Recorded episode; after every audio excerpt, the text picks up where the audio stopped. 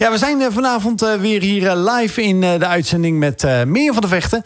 En ja, ehm, ik zei al eventjes balans, maar toen zegt ze... nou, daar ben ik niet zo helemaal de rust en de balans. Dat is soms zo'n modewoordje. Maar ja, hoe, hoe, bedoel je dat dan eigenlijk, uh, Mirjam? Balans, ja, modewoord? Ja, balans. Ja, heel veel mensen zijn op zoek naar balans. Dus dat is een beetje tegenover een hoogtepunt... of tegenover een dieptepunt moet dan ook weer een hoogtepunt staan. Dus dan ben je eigenlijk continu heel erg bezig met je hoogte- en je dieptepunten. En die probeer je een beetje in balans te brengen. Nou, voor je het weet ben je daar weer heel druk mee. En um, dus vandaar dat ik niet echt geloof in um, balans... Eh, dus ik zeg altijd, in plaats van dat je op zoek gaat naar evenwicht... kun je beter op zoek gaan of ontdekken dat er in jou ook tegenwicht is. Namelijk een soort anker, waardoor je altijd voor anker kunt gaan... en van daaruit weer kunt bewegen. Dus, um, hoe, hoe maak je dat eens concreet? Ja, dus hoe maak je dat concreet? Het gaat eigenlijk over wie jij... dat je ontdekt wie je echt van, werkelijk van binnen mag zijn. Ja. Um, en als je dat ontdekt, dan doen de stormen... dan doen de hoogte de hoogte zijn mooi, maar die zijn meer een kers op de taart. En de diepte, die kun je ook met jezelf uh, aan. Uh, omdat je hebt ontdekt dat je niet, ten diepste niet alleen bent. En, en, en dat je eigenlijk al een beminde bent. Dat, of je bent al geliefd. Dat hoef je niet meer te bewijzen. Um, en ik denk als het gaat over het leven. Ja, het is wel een soort evenwichtskoord waar je op loopt. De ene keer val je er van af en de andere keer uh, sta je op de berg. Maar alles is eigenlijk een uitnodiging om terug te keren naar je eerste liefde. Dus, hoe, ehm, hoe breng jij die tegenwicht in je leven? Ja, voor mij is het heel belangrijk. De tegenwicht is er al. Dus ik hoef hem zelf niet meer te brengen. Ik hoef er alleen maar bij aan te sluiten en hem elke keer weer op het spoor te komen. En voor mij is de tegenwicht heeft heel te maken met dat je als mens ten diepte, ten diepste ehm, ja, echt een cadeau hebt gekregen. Dat is het leven zelf. Je bent geliefd. Dat hoef je nog niet eens te ervaren. Dat gaat gewoon over iets waar je steeds weer naar terugkeert. En hoe ga je dan naartoe terug? Nou, het, het, het, het allersimpelste is eigenlijk door terug te keren naar je ademhaling. Want uh, je ademt, dus je bestaat. Dus blijkbaar, ja, je hebt, dat is een cadeau wat je 20.000 keer per dag krijgt. Je, uh, je ontvangt 20.000 keer per dag een ademhaling. Dat is ook iets wat je ontvangt we hebben eigenlijk in onze terminologie zeggen we ademhalen. Maar dat is niet waar. We hoeven het niet te halen. We krijgen het eigenlijk. Het is, eigenlijk adem ontvangen. We ontvangen de adem elke keer weer. Maar dat is zoiets onbewust. Dat is heel onbewust. En jij zegt eigenlijk is het een uitnodiging om, als je nu ook luistert, even ook bewust te worden van je ademhaling. Überhaupt waar je ademhaling ergens zit. Zit die hoog? Of kun je echt goed vanuit je buik ook inademen? Ja, als je nu luistert, je ademt dus je bent. Los van wat je doet, los van wat je gaat doen, los van wat je vandaag hebt gepresteerd. En dat is het geschenk van het leven wat je nu op dit moment gewoon ontvangt. En uh, ja, je daar eigenlijk aan overgeven. Dat je zomaar een cadeautje ontvangt, nu op dit moment. Blijkbaar ben je bedoeld om er nu te zijn. Anders was je er al niet meer. Oh, dat is een uh, flinke nadenker, uh, moet ik heel erg zeggen. Dus hier in, de, in het hier en nu ben je gewoon bedoeld om er te zijn. En dan van daaruit kan alles nog ontstaan. Dus, en wat wij heel vaak doen, we gaan werken om er te mogen zijn. Maar ik geloof dat we mogen werken vanuit het zijn. Dat is echt een wezenlijk verschil. Klinkt bijna hetzelfde, maar het is een wezenlijk verschil. Ja, want het ene moet je je bestaansrecht soort van verdienen. Ja. En het ander leeft vanuit bestaansrecht. Ja, en het gaat eigenlijk simpelweg over dat je dat elke keer weer ontdekt. En dat je dan denkt, oh, ik besta dus al. Dus even als we het over de Monchou-taart hebben. hey, ik ben al een Monchou-taart. en het enige wat kan volgen is de kers op de taart. Maar ik ben al een taart. Nou, kijk. Nou ja. dat is even aan het ijs te breken. Ja, maar, maar Mirjam, wat je zei, het tegenwicht... dat klonk als een, uh, een quote uit een boek voor jou. Ja, dat klopt. ik heb het opgeschreven in een boek. maar eh, uh, Marije zei al dat je de, de boekenqueen bent van, uh, ja, van, een van bepaalde thema's. Maar hoeveel boeken heb je, hoe, jij, hoeveel boeken heb je op je naam staan eigenlijk? Ik heb er al wel meer dan twintig geschreven. Twintig, zo. Wauw. Maar dan moet een keer begonnen zijn dat je dacht van... nou moet ik wel het op papier gaan zetten. Nou, ik denk dat ik het al begon toen ik heel klein was. Toen zei mijn moeder altijd tegen mij... jij wordt boekenschrijver. Nou, als je moeder zegt, jij wordt boekenschrijver, denk je nee mam, ik word geen boekenschrijver. maar ja, dat was nog als puber natuurlijk. Eh, nee, ik ben begonnen eh, eigenlijk met echt met schrijven rondom mijn burn-outs. Toen wist ik, oké, ik heb ontdekt dat ik adem, dus ik besta. Dat is echt, ik heb mijn bestaansrecht echt ontdekt tijdens mijn burn-out. Want ik kon niks meer. Ik kon alleen nog maar ademen. En toen dacht ik, oh. Had je zo'n heftige burn-out? Ja, ik kon echt helemaal niks meer. Maar eventjes daarvoor, want dan ben ik altijd even nieuwsgierig Ja, naar de, de, plek voor, voordat je überhaupt burn-out eh, raakte. Wat, ik wat werkte was de... eh, bij de actualiteitenrubrieken en in de media werkte ik. Oh, Ja. Oh, oh, dit- dit- oh, gevaarlijke Oh, baan. gevaarlijke baan, ja. Een hele gevaarlijke baan. Nou ja, heel stressvol en druk. En Nou, het is ik echt was vooral moment. altijd heel erg bezig met overal misstanden aan het onderzoeken en uitzoeken en uitpluizen.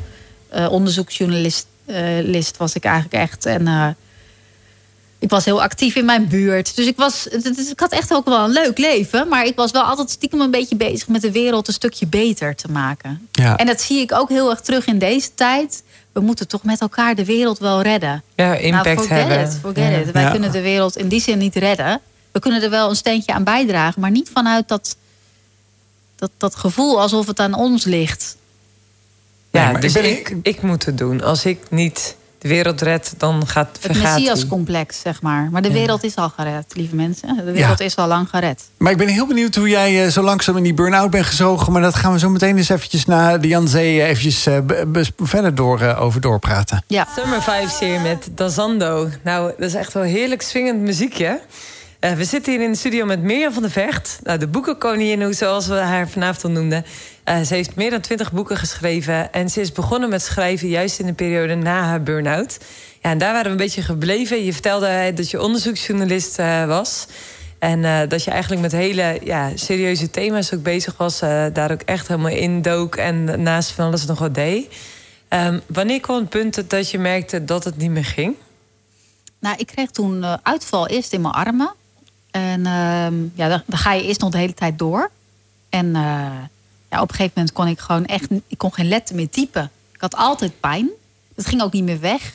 Kreeg ik ook af en toe uitval in mijn benen. En eh, ik had in die tijd kleine kinderen. Dus ik kon de luiers niet meer verschonen. Het lukte me heel moeilijk om de sleutel in het slot om te draaien. Wow, Ja, dat- wat, wat ging er door je heen? Ja, ik, ik- was gewoon, ik dacht, hoe, hoe kom ik hier weer vanaf? Schrijven is mijn leven. Dat vond ik toen al heel leuk. En ehm, ja, dat ging echt.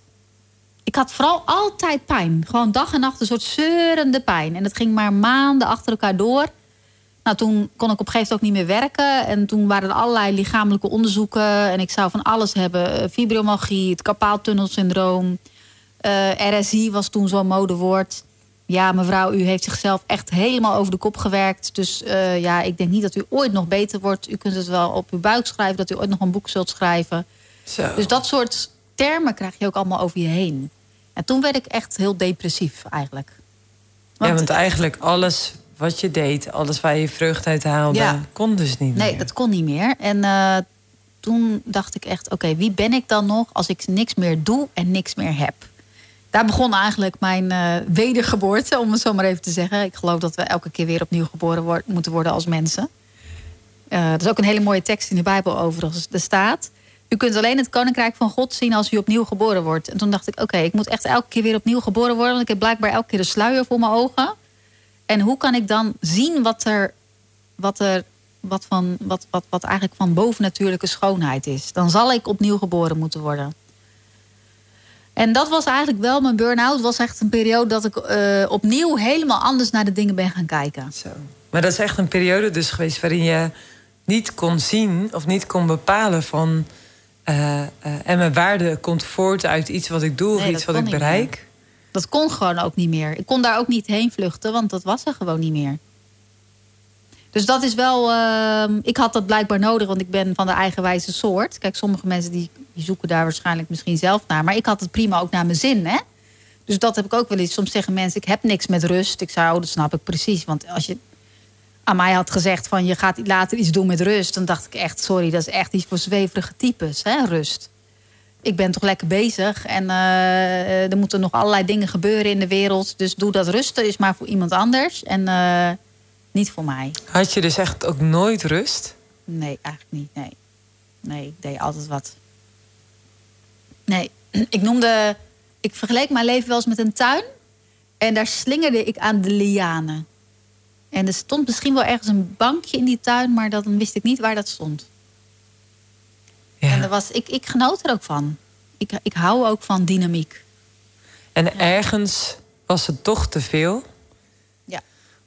En, en realiseer je jezelf dat pas, hè, want wellicht nog niet eens toen, eh, eh, toen je de eerste uitvalverschijnselen kreeg, maar dat op een gegeven moment iemand tegen je zei van hey, je hebt je echt je lijf helemaal over de kop gewerkt. Ja, je hebt je lijf helemaal over de kop gewerkt. Later ben ik natuurlijk onderzoek gaan doen naar wat het gebrek aan rust met je lijf doet. Dus eh, heb ik wel doorgehad wat ik eigenlijk met mijn lijf eh, heb gedaan in die Ja, periode. want wat is de impact ervan? Nou ja, weet je, het is een beetje als je nooit rust neemt. ehm, om, om alleen al je hersensysteem te nemen. Je hebt twee verschillende soorten hersensystemen. De een staat aan met werken en de andere met rusten.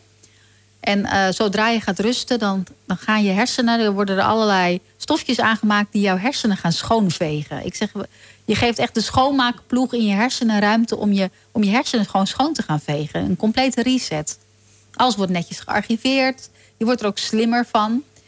En dat heb ik heel lang niet gedaan. En je IQ wordt dan op ook minder. Dus je gaat, misschien hoor je jezelf wel zeggen... oh ja, dat doe ik er nog wel even bij. Terwijl je echt weet... wanneer zou ik dat erbij moeten doen? Dat is ergens, hè? Hey, eh, ik, ik eh, hoor een, Ergens hoor je eh, achteraf ik hoor iemand je- op mijn schouder. Op je schouder. Wanneer dan, hè? Wanneer dan? En, Eh, ja, ja, ja, hoor, dat ja. wel. Je denkt, oh. en, Ja. en dat is echt, als je eigenlijk al structureel te, te weinig rust neemt... Dan, dan daalt je IQ ook met 10 punten, hè? Zo. Dat is echt heel interessant. Zo. Dus dan maak je ook gewoon van zulke, zulke soort beslissingen. En eh, dus je beslissingen worden ook minder helder. Maar ik vind ook wel, als ik, eh, ik, ik spreek enorm veel mensen in mijn coachingspraktijk. En dan zeg ik ook wel, hè, het woord even bestaat niet. Als je denkt, dat doe ik even, dat kost me een half uur... dan moet je dat zeker keer drie doen. Ja, Want je ik, bent ik zeg altijd, eh, de, eh, vijf eventjes is een hele dag. Ja, Dus Oh ja. ja. Dat is dus ook zo. Ja, het gaat natuurlijk ook vijf over- keer anderhalf is acht en een half uur, de hele Het dag. gaat natuurlijk ook over de aandacht die je ergens aan wilt besteden. Want dat is ook nog zoiets. Als mensen heb je ongeveer vier uur aandachtstijd per dag beschikbaar. En wij plannen onze agenda vaak in alsof we acht uur aandachtstijd per dag beschikbaar hebben. Dus ehm, kijk, je pleegt heel vaak gewoon sowieso roofbouw op de energie die jij beschikbaar hebt. En ehm, ja, dat, dat, ik heb gewoon heel lang roofbouw gepleegd op mijn lijf. En ik heb mijn lijf gewoon gezien als een instrument. Wat ik altijd nog even meenam. Nee, nog even doorgaan. Kom op jongens, de vakantie komt er straks aan. Wat vind je daar nu van, als je daarop terugkijkt? Nou, ik heb wel echt... eh, dat klinkt misschien heel vreemd als ik het zo zeg... maar ik heb vergeving moeten vragen aan mijn lijf. Sorry, lijf. Ik hoop dat je me wil vergeven dat ik je gewoon heb behandeld... als een stuk instrument wat er ook nog een beetje bij bungelde. En wat ik dan af en toe met een plakbandje er weer aan, eh aan tapete, zeg maar.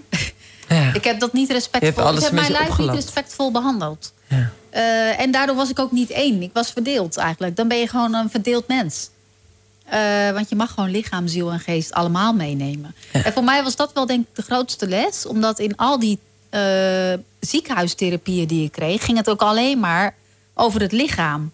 Terwijl ik al heel gauw door had... we pakken heel vaak één gedeelte. Of we pakken de geest, of we pakken wat wij graag willen, de ziel. Maar we verbinden ze niet meer met elkaar. En op een gegeven moment is daar voor mij de heling ontstaan. Dat ik dacht, maar ze zijn alle drie ja, bijna een soort drie-eenheid... die je gewoon cadeau hebt gekregen. En Ja, hoe dus kun je die goed laten holistische denken, samenwerken? ja. Dus ehm, ja, dat. Ja, het is gewoon een lekkere summer vibe hier in de studio. Want eh, ja, dat is het ook. Eh, hartje zomer. Misschien ben je wel op vakantie. Ga je bijna op vakantie. Eh, ja, dan heb je sowieso rust nodig. En dan is even de vraag natuurlijk hoe je dat gaat pakken. Allicht komen we vanavond nog op wat vakantietips om tot rust te komen. Maar eigenlijk hadden we net voor de muziek het met Mirjam erover. ja, over wat voor impact wel iets heeft... als je dus je lijf eigenlijk gewoon misbruikt. Eigenlijk als je het zo even zegt. En dat je zelf sorry moet zeggen tegen je eigen lichaam, Mirjam. Dat zal wel eh, een hele opluchting hebben gegeven. Ja, dat, dat is mooi dat je dat zo zegt. Dat gaf inderdaad opluchting. Dat ik opeens mijn lijf kon zien als een vri- vriendin, als het ware. Hey, jij trekt me al de hele tijd met me op... en ik heb jou gewoon continu niet gegeven wat je nodig had.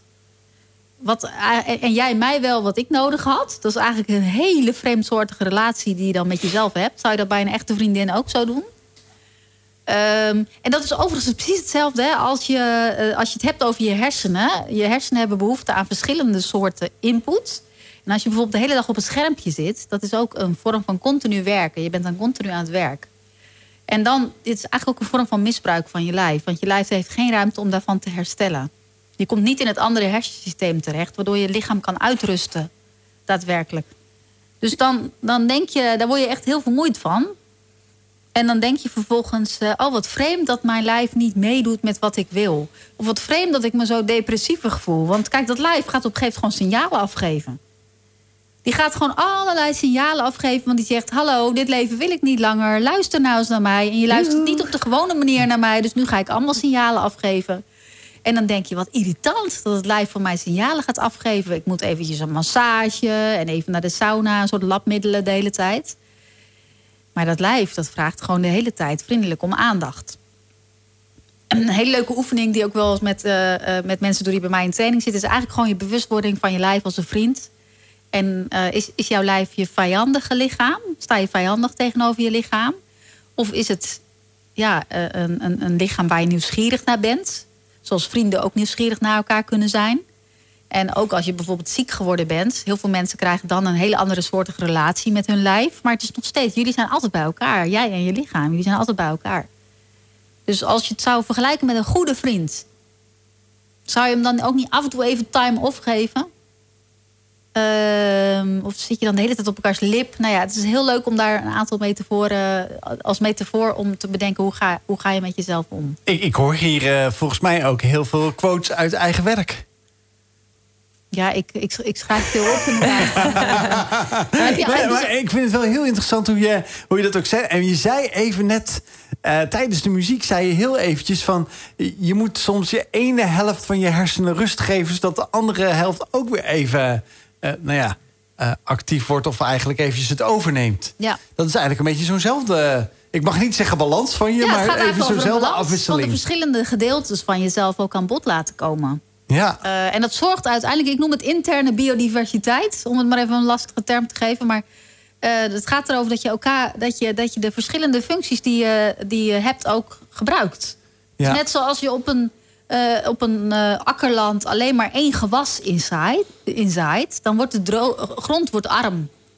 Ja, en, je moet echt kropdiversiteit Je moet diversiteit ook in je eigen systeem inbouwen. Ja. Dus dat betekent, rust is echt ook een vorm die je gewoon moet inzetten om je grond gezond te houden. Ja. Ja. Dus het is niet zo alleen maar een zweverig verhaaltje. Ja. Het is ook gewoon werkelijk werkt het zo in je hersenen, in je hele systeem. Dat vind ik een hele. Ik, ben, ik heb rust op heel veel verschillende manieren onderzocht. Maar ik vind het heel leuk om te zien dat de wetenschap dat gewoon bewijst. Uh, naast het feit dat je natuurlijk allerlei dingen over rust vindt in de psychologie, uh, in, in, in de spiritualiteit, in, het, in de Bijbel. Dus ik heb, ik heb rust vanuit heel veel kanten bestudeerd. Maar de wetenschappelijke kant, uh, die uh, beaamt het dus allemaal. Ik, want ik vind het wel heel interessant, want jij hebt eigenlijk dat dus in de diepste dalen zelf ontdekt dat jouw lichaam dus die.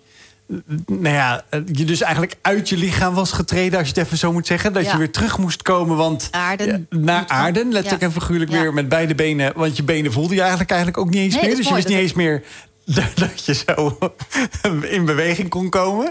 Want zo erg was het uitgeschakeld. En, en toen ja, ben je eigenlijk het een op het andere moment... kwam je eigenlijk echt tot je conclusie van... maar wacht even, ik moet sorry zeggen tegen mijn lijf. En, en toen is er weer een nieuw, nieuwe start gekomen. Mag ja, ik het ook zo zeggen? Even, kijk, even dit, heel kort samengevat. Nou, dit klinkt kort samengevat... maar het totaalproces duurde uh, vijf jaar. Zo. Ja. Dus uh, dat was niet een heel kort... vijf jaar kort samengevat, ja. Nee, dit was voor mij een behoorlijke weg om te leren. Um, dat, dat, is, dat is niet zomaar iets wat je zomaar weer doet. Uh, en het, het is ook een hele lange weg terug geweest. Want ik heb mijn lijf zo lang eigenlijk verwaarloosd... dat ik echt... Uh, jarenlang, uh, drie keer in de week... een soort fysiotherapie moeten doen... om weer terug te komen op een heel andere plek dan waar ik was. Want je gaat reïntegreren, maar je reïntegreert tot een nieuw mens, zeg ik wel eens. Je wordt niet meer de oude en dat is prima. In mijn geval ben ik blij dat ik niet meer de oude ben. Maar ik ben niet meer de oude. Maar ik ben wel een nieuw iemand geworden. Die wel daarin de nadelen tot een voordeel heeft kunnen maken. Ja, dat is heel bijzonder. Dat vind ik ook echt een cadeautje. Dat is dan weer de kerst op de taart. Ja. Om maar even weer bij die monchoutaart uit te komen. Maar uh, het had ook niet zo kunnen zijn. Ik, ik, ik heb in die burn-out heel erg moeten leren accepteren wie ik ben... zonder dat ik dat allemaal doe. En ik dacht van- van- vanaf dat moment ga ik spelen. Eigenlijk ga ik vanaf nu spelen. Ik ben heel benieuwd eh, wat dat eh, voor een eh, speelplaats heeft opgeleverd. Ja. Dat is Vamos Pala Playa. Nou, eh, ik heb wel wat zin in de strand. Ja, en van Guy Brazil, een van de ja, meest eh, gedraaide DJ's hier ook op eh, Wild FM bij eh, Wild Fate hier op woensdagavond. Ja, nou, ik ben nu wel benieuwd als je luistert. En dit is een, een verhaal wat Mirjam ook deelt over. Ben je bewust dat je meer bent dan alleen maar je hoofd? Datgene wat je allemaal in je hoofd haalt, wat je wil bereiken, of wat je vindt dat je zou moeten kunnen, of wat je ervaart dat mensen van je verwachten. De prestatiedruk of het moeten presteren in onze maatschappij. En Mirjam doet eigenlijk een uitnodiging van... wees je dus bewust dat je niet alleen maar een hoofd bent, je verstand... maar dat je ook een ziel hebt en een lichaam. En dat als je dus iets daarvan negeert... dat je ergens eh, vastloopt. Je pleegt roofbouw. En als je dat op lange duur doet... Ja, dan brand je gewoon simpelweg op. Wat nu als je iemand zou luisteren en die zegt... oh ja, dit gaat over mij. Nou, ik denk alle, allereerst.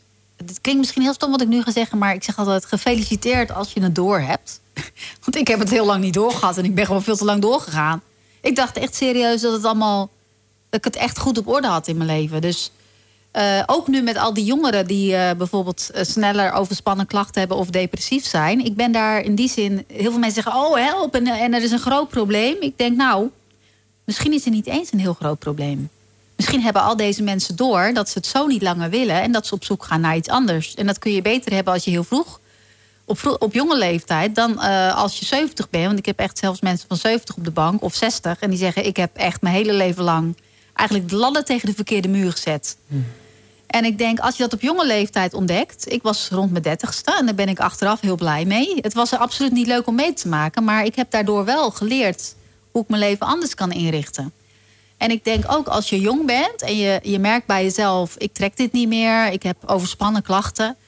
eh, ga er nieuwsgierig op onderzoek uit. En denk niet dat er iets mis is met jou, want er is helemaal niks mis met jou. Je lichaam geeft je gewoon signalen dat jij blijkbaar voor iets anders bent bedoeld. Ga Maar- dat maar on- onderzoeken, zou ik Ja, zeggen. maar wat je ook zei, hè, je, je brein heeft het nodig om tot rust te komen. Zodat het gewoon hè, kan reinigen, dat het kan schoonmaken. Dat het, eh, daar word je ook nog slimmer van, zei je. je. Brein heeft rust nodig. Ja, je brein heeft rust nodig. En wat je brein ook nodig heeft, is een connectie met het hogere. Ik noem het God, ik geloof in God. Eh, maar ehm, het, is, het heeft een. eh, wat ook zo is, de hersenkwap, dat is wel heel bijzonder, hebben ze ook onderzocht. Eh, in tijden van rust is er meer ruimte om je verbonden te weten met het grotere geheel. En dat- is de grootste energiebron die er voor een mens bestaat. Je hebt verschillende vormen van eh, waar je energie vandaan kan halen. Dat is, ze noemen spirituele energie. Dat is eigenlijk de energie van ik hoor erbij, ik hoor bij een groter geheel. Dan heb je emotionele energie, je hebt mentale energie en lichamelijke energie. En, ehm, maar als je niet het gevoel hebt dat je ergens bij hoort, dat je weet, ik hoor bij een groter geheel, ik ben niet zomaar op deze aarde neergezet. Dus, en dat gaat over zin in je leven.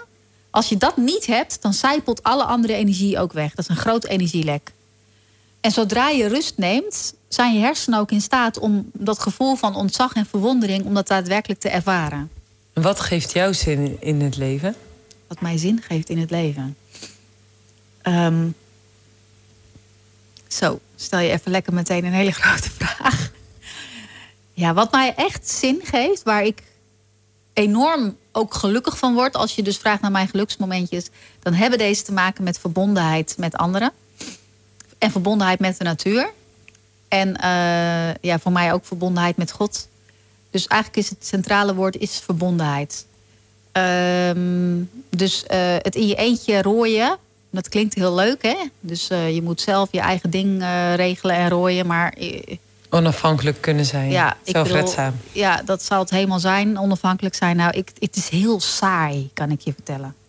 Ik bedoel, ik, ik, ik ben daar geweest op meerdere eh, plekken. En eh, ik heb veel succes eh, met mijn bedrijf. En als ik dat in mijn eentje doe, dan is dat echt heel saai. Het is gewoon doodvervelend, kan ik je vertellen. echt waar.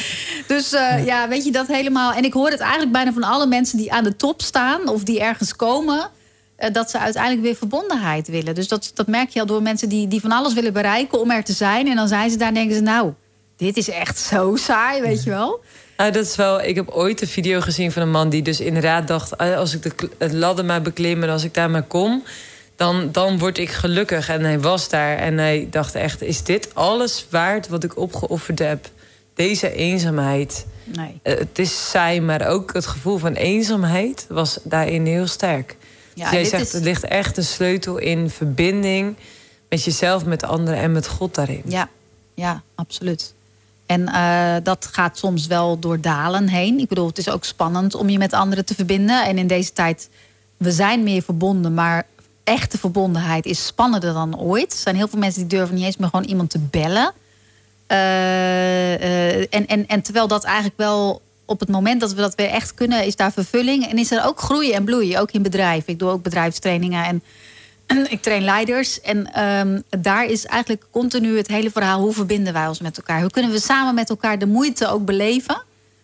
Ehm, Ook, Ja. En ook in de moeite, ook in verbinding te blijven. Ja. Nou, we gaan eruit voor alle plichtplegingen. In een tweede uur komen we zeker bij je terug. Ik zit eigenlijk al op het puntje van mijn stoel... wat we allemaal nog gaan leren van jou. En je ons mee naartoe gaat nemen. Welkom terug. Ja, hier is Walter Fan natuurlijk met Walt Veet. Met vanavond hebben we Mirjam, Mirjam van de Vechten. En eh, ja, we zeiden al, eh, haar thema is rust en stilte. En eh, ja, we hadden daadwerkelijk even een paar seconden stilte op de radio. Want het systeem liep helemaal muurvast hier. Gelukkig is het de techniek die ik nu eventjes... ik zou bijna zeggen, het, naar het vingertje kan wijzen of de schuld kan geven. Ja, dingen gebeuren natuurlijk. Maar we zeiden wel, het hoort wel bij het thema vanavond, hè Mirjam? heerlijk, muziek in de stilte. Ja, heerlijk. Maar we zijn weer terug bij je hier bij, met Walter van hier eh, met eh, Walt Fate. En eh, ja, we gaan weer het tweede uur van ons eh, programma de, de Tijdmachine in. Zijn jullie er klaar voor? Are you ready?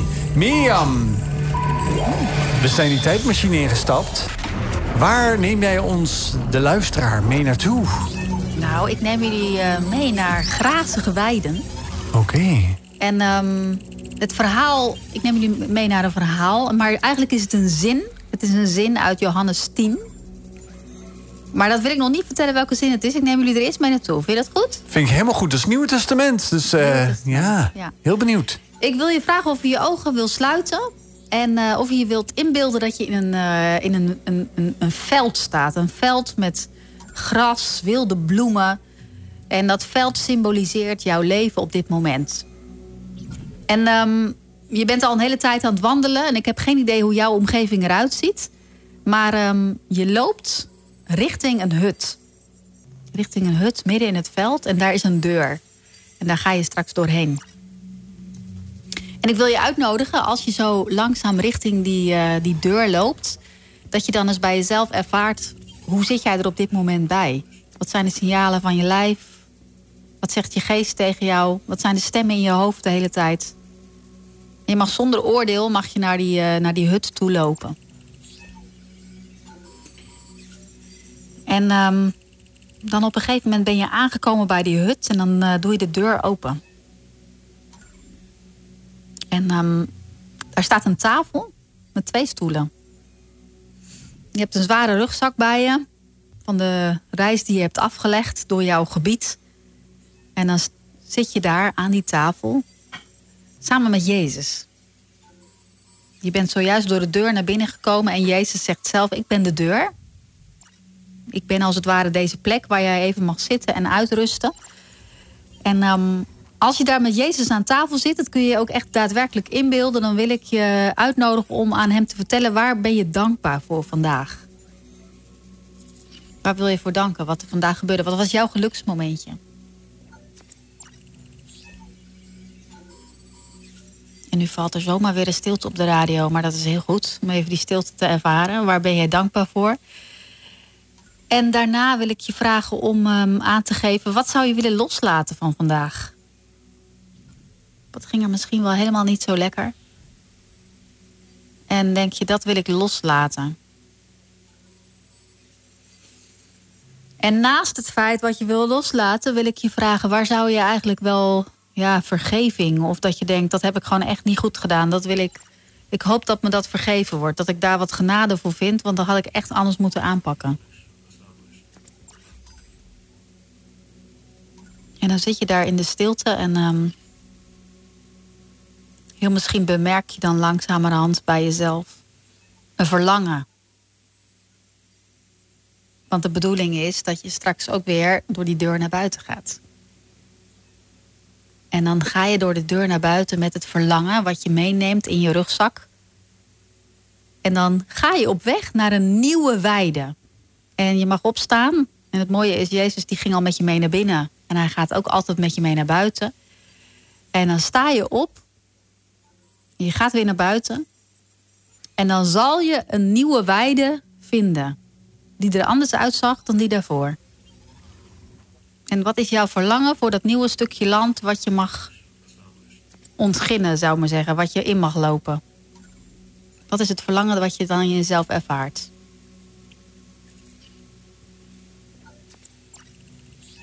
Dat is het verhaal van jouw leven. En wat je eigenlijk elke dag mag lopen. Het staat opgetekend in Johannes 10.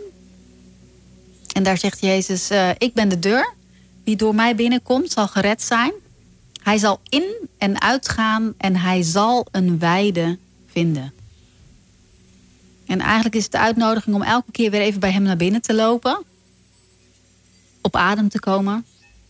En dan weer vol met een nieuw verlangen op weg te gaan. En dan zul je een weide vinden. In en uitgaan. Dat is de uitnodiging. Dankjewel. Dit was The Secret Place hier uh, op Wild FM met uh, ons woensdagavondprogramma Wild Fate. We zijn uh, in gesprek met Mirjam en ja, zij vertelde net voor de muziek over Johannes 10, de deur. Ja. Kijk, en dan dacht ik bij mezelf, The Secret Place, maar de deur die moet je wel zien. Ja. Dus het is geen geheime plek, want het is een mooi veld met een hut met een deur. Ja, Jezus die biedt zichzelf eigenlijk aan om, als een plek, als een persoon om bij op adem te komen. Hij zegt ook, uh, het komt tot rust, alle die vermoeid en belast zijn, kom bij mij. En hij noemt zichzelf een deur. Dus kom, ja, ik, ik vergelijk dat dus vaak inderdaad met die hut. Kom even bij hem zitten en, en geef hem je last dan ook. En hij geeft er iets anders voor terug. En die, die, die plek, die hut, zo stel ik me zo voor, dat is ook een plek waar je elke keer weer naar terug kan keren. Ik weet ook niet hoe het jou verging als uh, luisteraar. Maar ik heb heerlijk meegedaan. En ik, en ik merkte ook, hè, toen ik daar dus ging zitten en ik zet die tas dan op de grond, merkte ik ook echt dat, ik, dat het een hele fijne plek was om te zijn. Echt even om op adem te komen. Dat was echt heel fijn. En, en dat er dus iemand zo oprecht naar je luistert en je aankijkt. Uh, zonder dat er afleiding is, maar gewoon dat moment waar je dus even echt kunt zijn.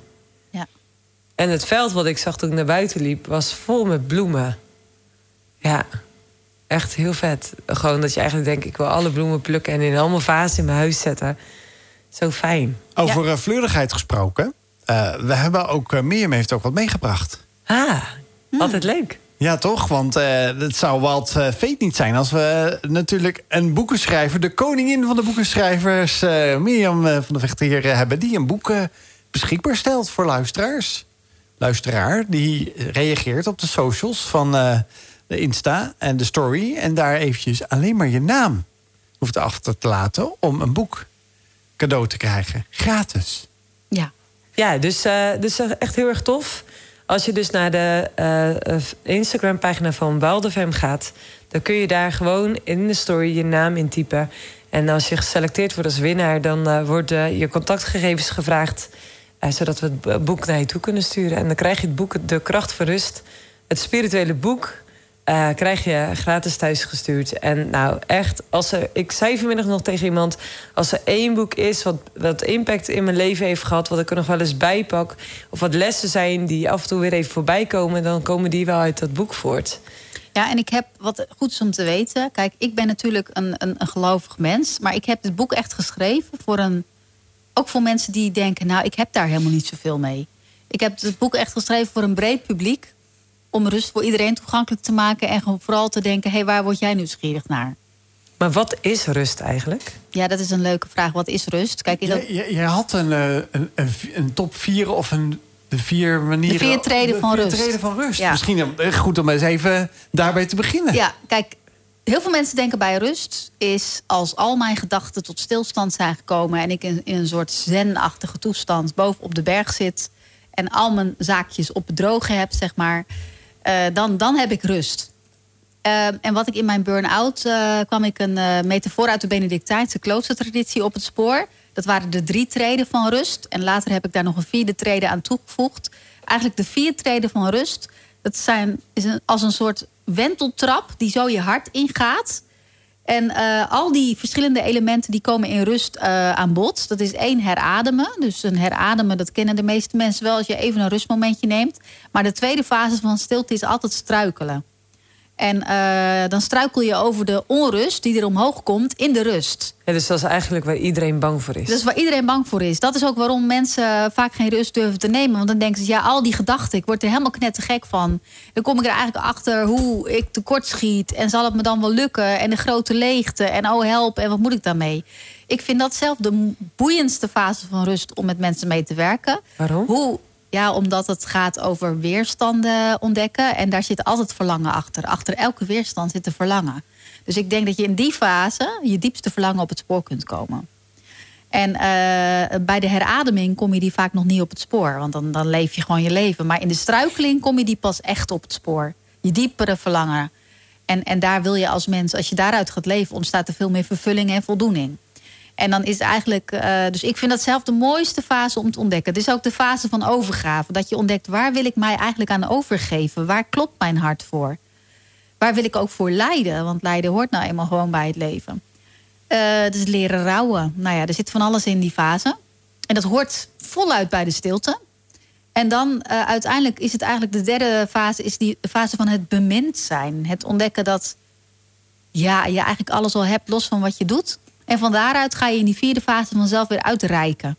Want een mens is wel bedoeld om in verbinding met een ander te zijn. Dus je gaat ook weer uitreiken naar de ander. Je gaat weer in connectie komen.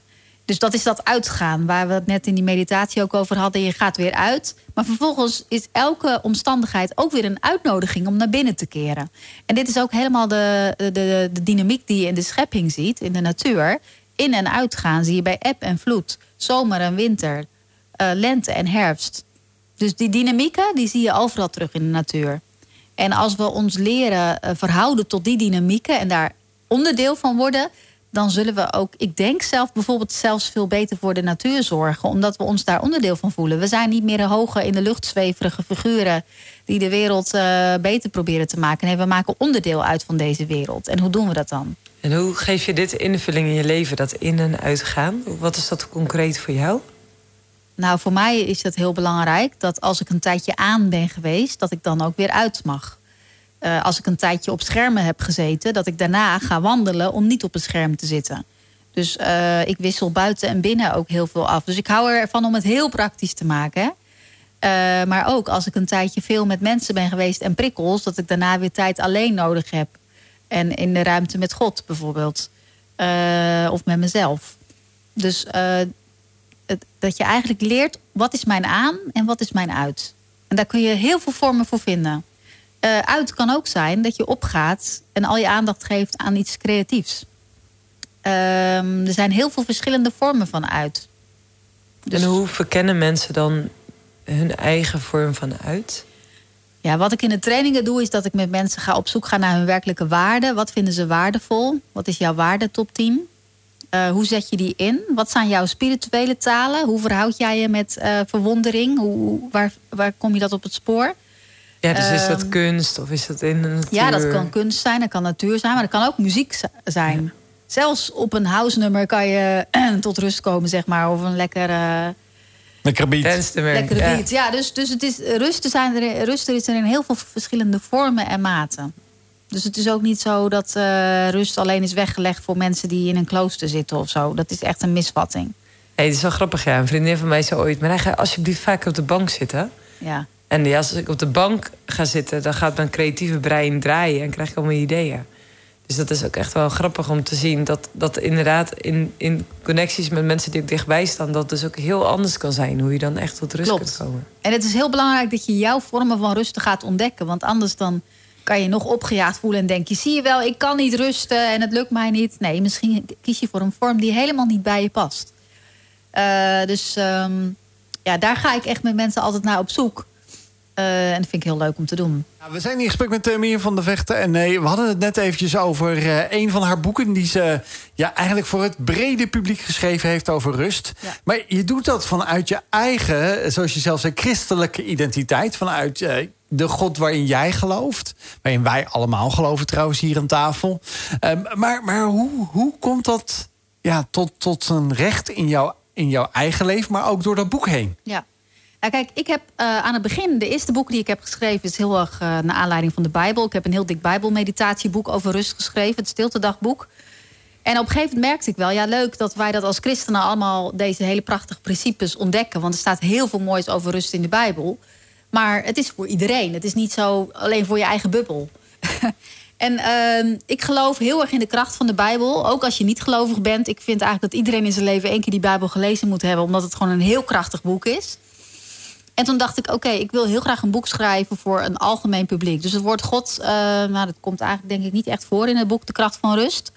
Ik weet nog heel goed dat iemand zei, ja, het lijkt wel alsof die vrouw misschien toch gelovig is of zo, die dat geschreven heeft. Maar het wordt ook gelezen door uh, atheïsten. Uh, dat ik op een gegeven moment werd gebeld door een man die zei, ik ben echt atheïst. Maar hij zegt, Jij bent waarschijnlijk gelovig, of niet? Ik zeg ja. Nou, hij zegt, ik wil je toch uitnodigen voor een training in mijn bedrijf. Want dit is wel zo goed beschreven dat zelfs atheïsten erbij kunnen aanhaken. Prachtig. En ik ben zelfs nieuwsgierig geworden naar wat hier allemaal achter zit. En uh, ik had nu een, uh, iemand die zei, uh, ik wil heel graag in training. Maar moet ik ook die Bijbel gaan lezen? Ik zeg, nou ja, niks moet, hè? Het is een uitnodiging. om, om, om bij Jezus te komen. Ik bedoel, ja, je moet, ja, dus, dus als jij je laptop door, door het raam gaat gooien bij het volgen van een meditatie, dan moet je het misschien niet doen. Oké, zei hij, dan doe ik het wel. Prima, toen is hij dus gaan doen. En nou, ik zette hem laatst voor een groep. En hij ging vertellen hoe fantastisch het was om, om elke week die Bijbel te gaan lezen. Uh, en dat vind ik heel mooi, omdat ik echt denk dat dat Gods woord voor iedereen waarheid is.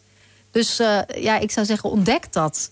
De, maar je hoeft daar niet mee te beginnen. Ontdekken is wat rust voor je doet. Kijk, en God zet zichzelf ook neer als een God die, uh, waarbij je rust kunt vinden.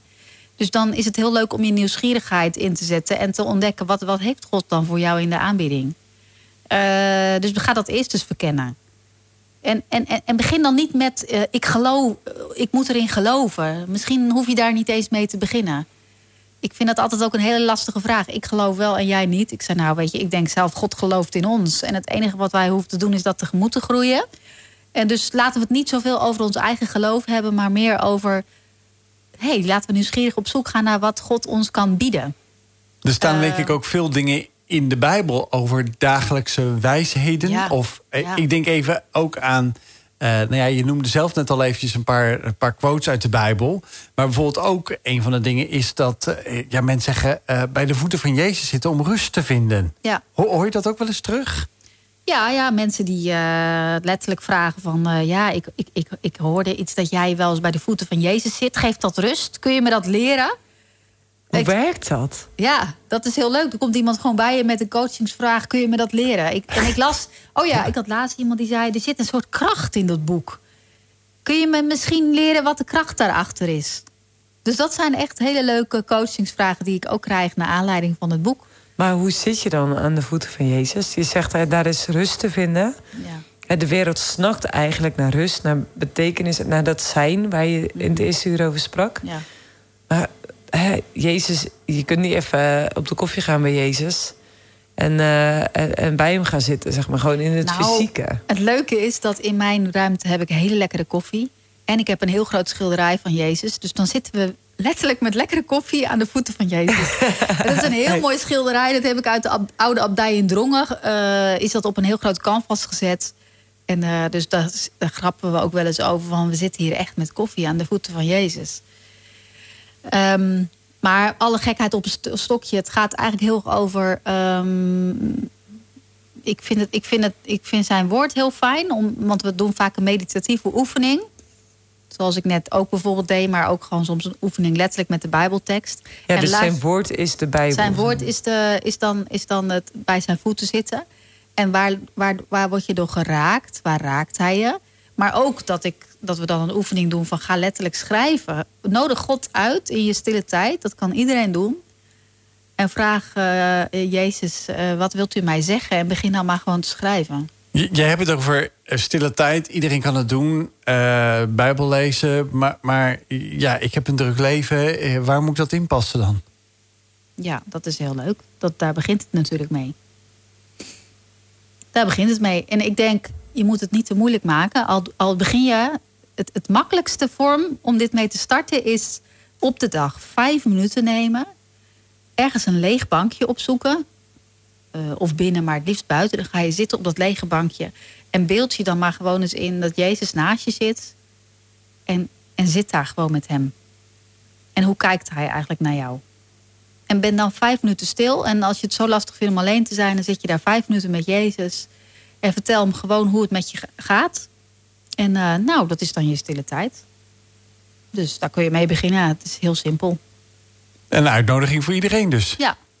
Ja, en ik zou het ook echt iedereen aanraden. Want ja, er gebeuren gewoon wonderlijke dingen. Dus ik zou dat zeker een keer uitproberen. Ja, dus zoek een bankje op in het park. Ja. Ga lekker zitten. Ga lekker zitten en beeld je, je voor dat Jezus, dat Jezus naast je zit. Dat hij je aankijkt. Dat hij je aankijkt. En alle aandacht heeft voor jou. Is daar een, eh, er is dus ook een schreeuwend gebrek aan aandacht eigenlijk. Ja, en dan ook zelfs echt aandacht voor je eigen hart. voor er gewoon mogen zijn. Ik bedoel, als je zelf de hele tijd alleen maar op je telefoon zit te scrollen, dan ben je ook niet echt bij jezelf. Je bent continu ergens anders. Dus um, kijk, mijn ervaring was heel erg dat ik. Ik was ook zo druk met al het goede van de wereld wat er gedaan moest worden. Maar in het hier en nu had ik geen ruimte om op dat bankje te zitten. En dat heeft uiteindelijk wel mijn leven veranderd om daar gewoon te kunnen zitten. Ook al was het misschien een chaos. Ik denk, want toen dacht ik, oké okay, heer, dan ga ik hier met u zitten op dat bankje. En dan kijk ik naar mijn leven en het ziet er wel erg kaal uit. Maar hij glimlachte naar mij en blijkbaar zat hij daar al de hele tijd gewoon op mij te wachten. Dus toen heb ik leren neerzitten bij, mijn, bij mezelf. In die burn-out dan, hè. En toen ontdekte ik eigenlijk dat daar zomaar heel veel leven ontstond. En daar is eigenlijk een nieuw avontuur begonnen, zou je wel kunnen zeggen. En uh, ja, is het, is het een, ja, is het een, uh, heeft het je leven, je, je geloofsleven ook uh, ja, echt een, een daadwerkelijke diep boost gegeven? In plaats van, ik zou zeggen, een verdiepende laag gegeven... toen je daar echt tot, tot, tot die nieuwe, vernieuwde ontdekking kwam? Terwijl je was eigenlijk gelovig, je wist van, van ja, Jezus. maar, je was, maar, maar, ja, het gaat eigenlijk over leven uit vertrouwen. Het is echt, ja. daar is mijn leven uit vertrouwen begonnen. En daar is mijn leven eigenlijk ook begonnen. Geen leven meer, uh, of geen streven meer, maar leven. Wauw. En, en daar, daarom is dat ook het lege bankje op het lege canvas... is de plek waar ik elke keer wel weer naar wil terugkeren. Want daar heb ik echt zo'n diepe liefde ervaren. En daar was het leven gewoon heel bijzonder mooi. Een cadeautje was het daar. Daar ontdekte ik alles van wie ik was en wie ik mag zijn. In plaats van dat je daar zo hard naar moet zoeken...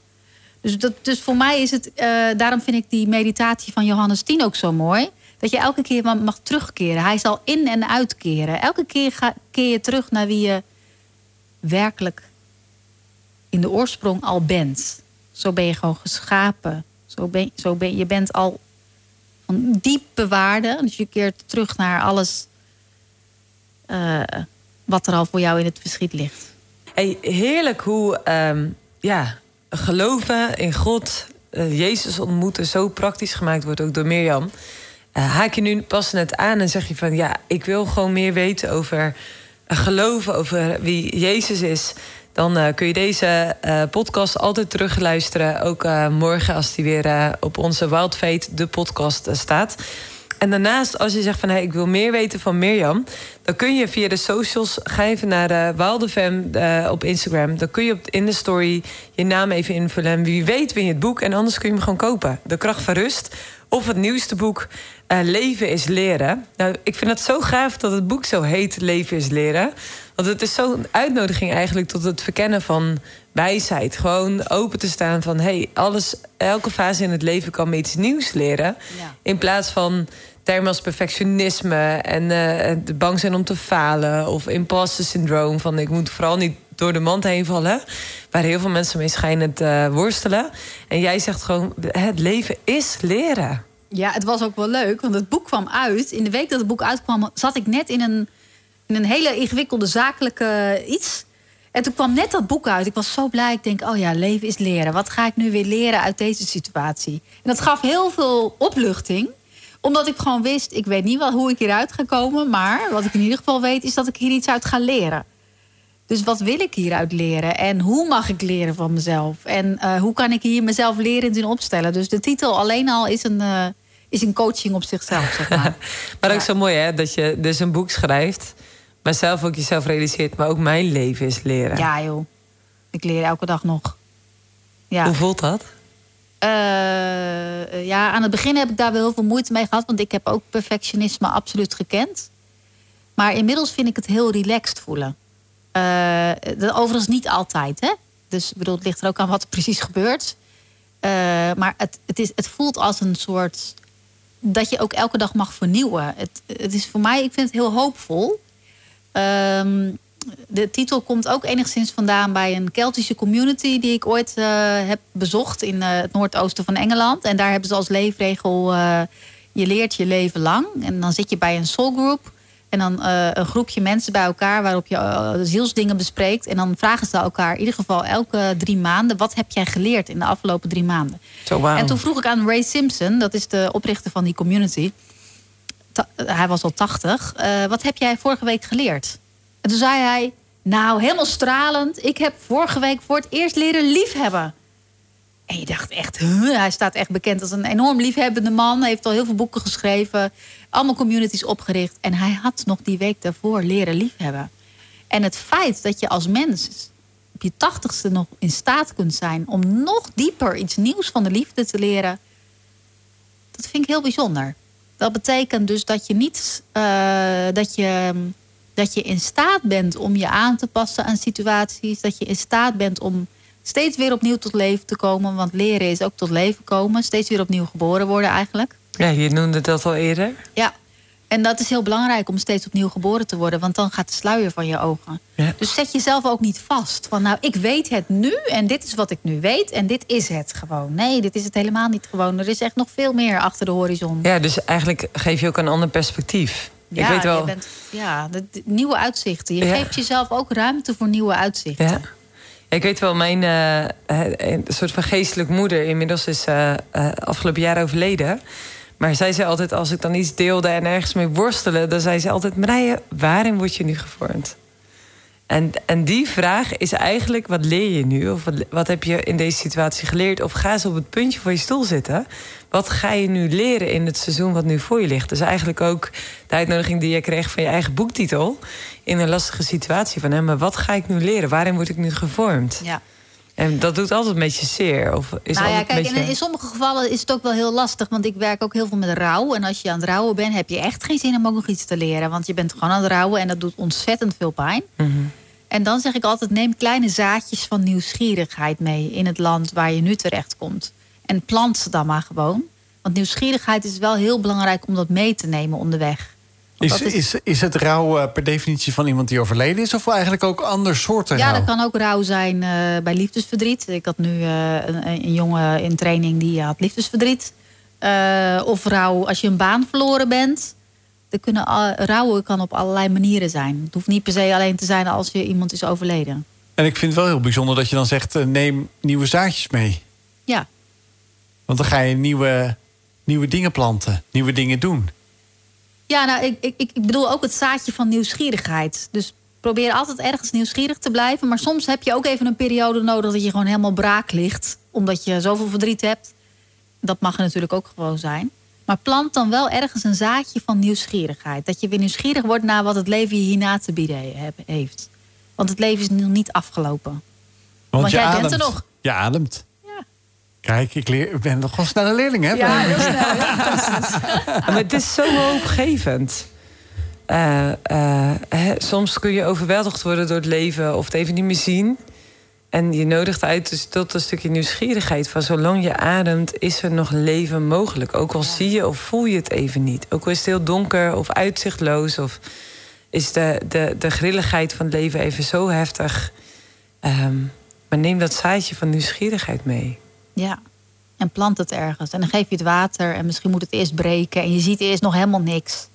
Maar op een dag komt er weer wat uit. Ja. Wat, wat vind je het mooiste van je vak? Uh, ja, wil je het echt weten? Het mooiste van mijn vak vind ik als het vroeg in de ochtend zit in de stilte en dat ik daarna één mooie zin mag opschrijven.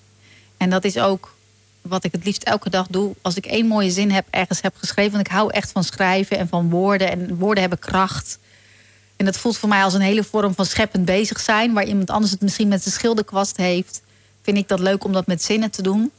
En uh, ja, als ik dan één mooie zin per dag mag schrijven, dan ben ik heel gelukkig mens.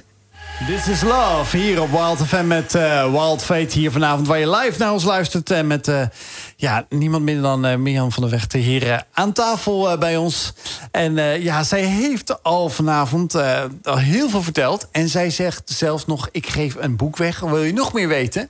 Uh, om uh, onder andere een thema waar ik echt mijn, uh, ja, mijn rust in heb gevonden door te schrijven. Om andere mensen te bemoedigen. Ga dan even naar de social, socials van Wild FM. En daar zie je op de story uh, een hele mooie post van het boek wat ze weggeeft vanavond uh, ter beschikking stelt. En dan hoef je alleen maar je naam in te vullen. En ben jij nou de gelukkige die getrokken wordt uit al die namen die meestal meedoen? Want het is gratis voor de Nederlander. Dus er is altijd een woord wat iemand denkt: hé, hey, maar dat wil ik wel doen. Want juist in deze vakantieperiode of in deze periode waar je misschien wel hoopt tot rust te komen uh, op je vakantieoord. Neem dan dat boek mee en uh, allicht dat je het kan helpen om een nieuwe stap te maken daarin.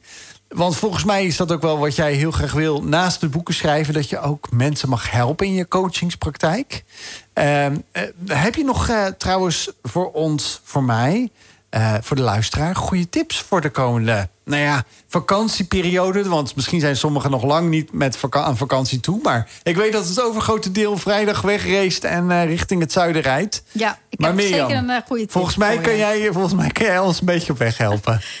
Nou, allereerst, uh, wat het mooie is, weet je waar wij van tot rust komen? Um, heel vaak denken we moeten zoveel mogelijk dingen doen en zien. En uh, we willen ook wel tot rust komen. Maar ja, dan zijn we daar op die campingplek. En dan zijn er allemaal dingen die we wel zouden willen. En iedereen wil ook wat anders, hè, als je met het gezin bent. En uh, wat een hele leuke tip is, doe de behoeftecheck. En dat betekent dat je even een rondje doet, behoeftes als je met een gezin bent. Van waar heb jij nou behoefte aan? En dat betekent niet ik wil kanoën, maar wat is de behoefte die achter kanoën ligt? Dat is avontuur.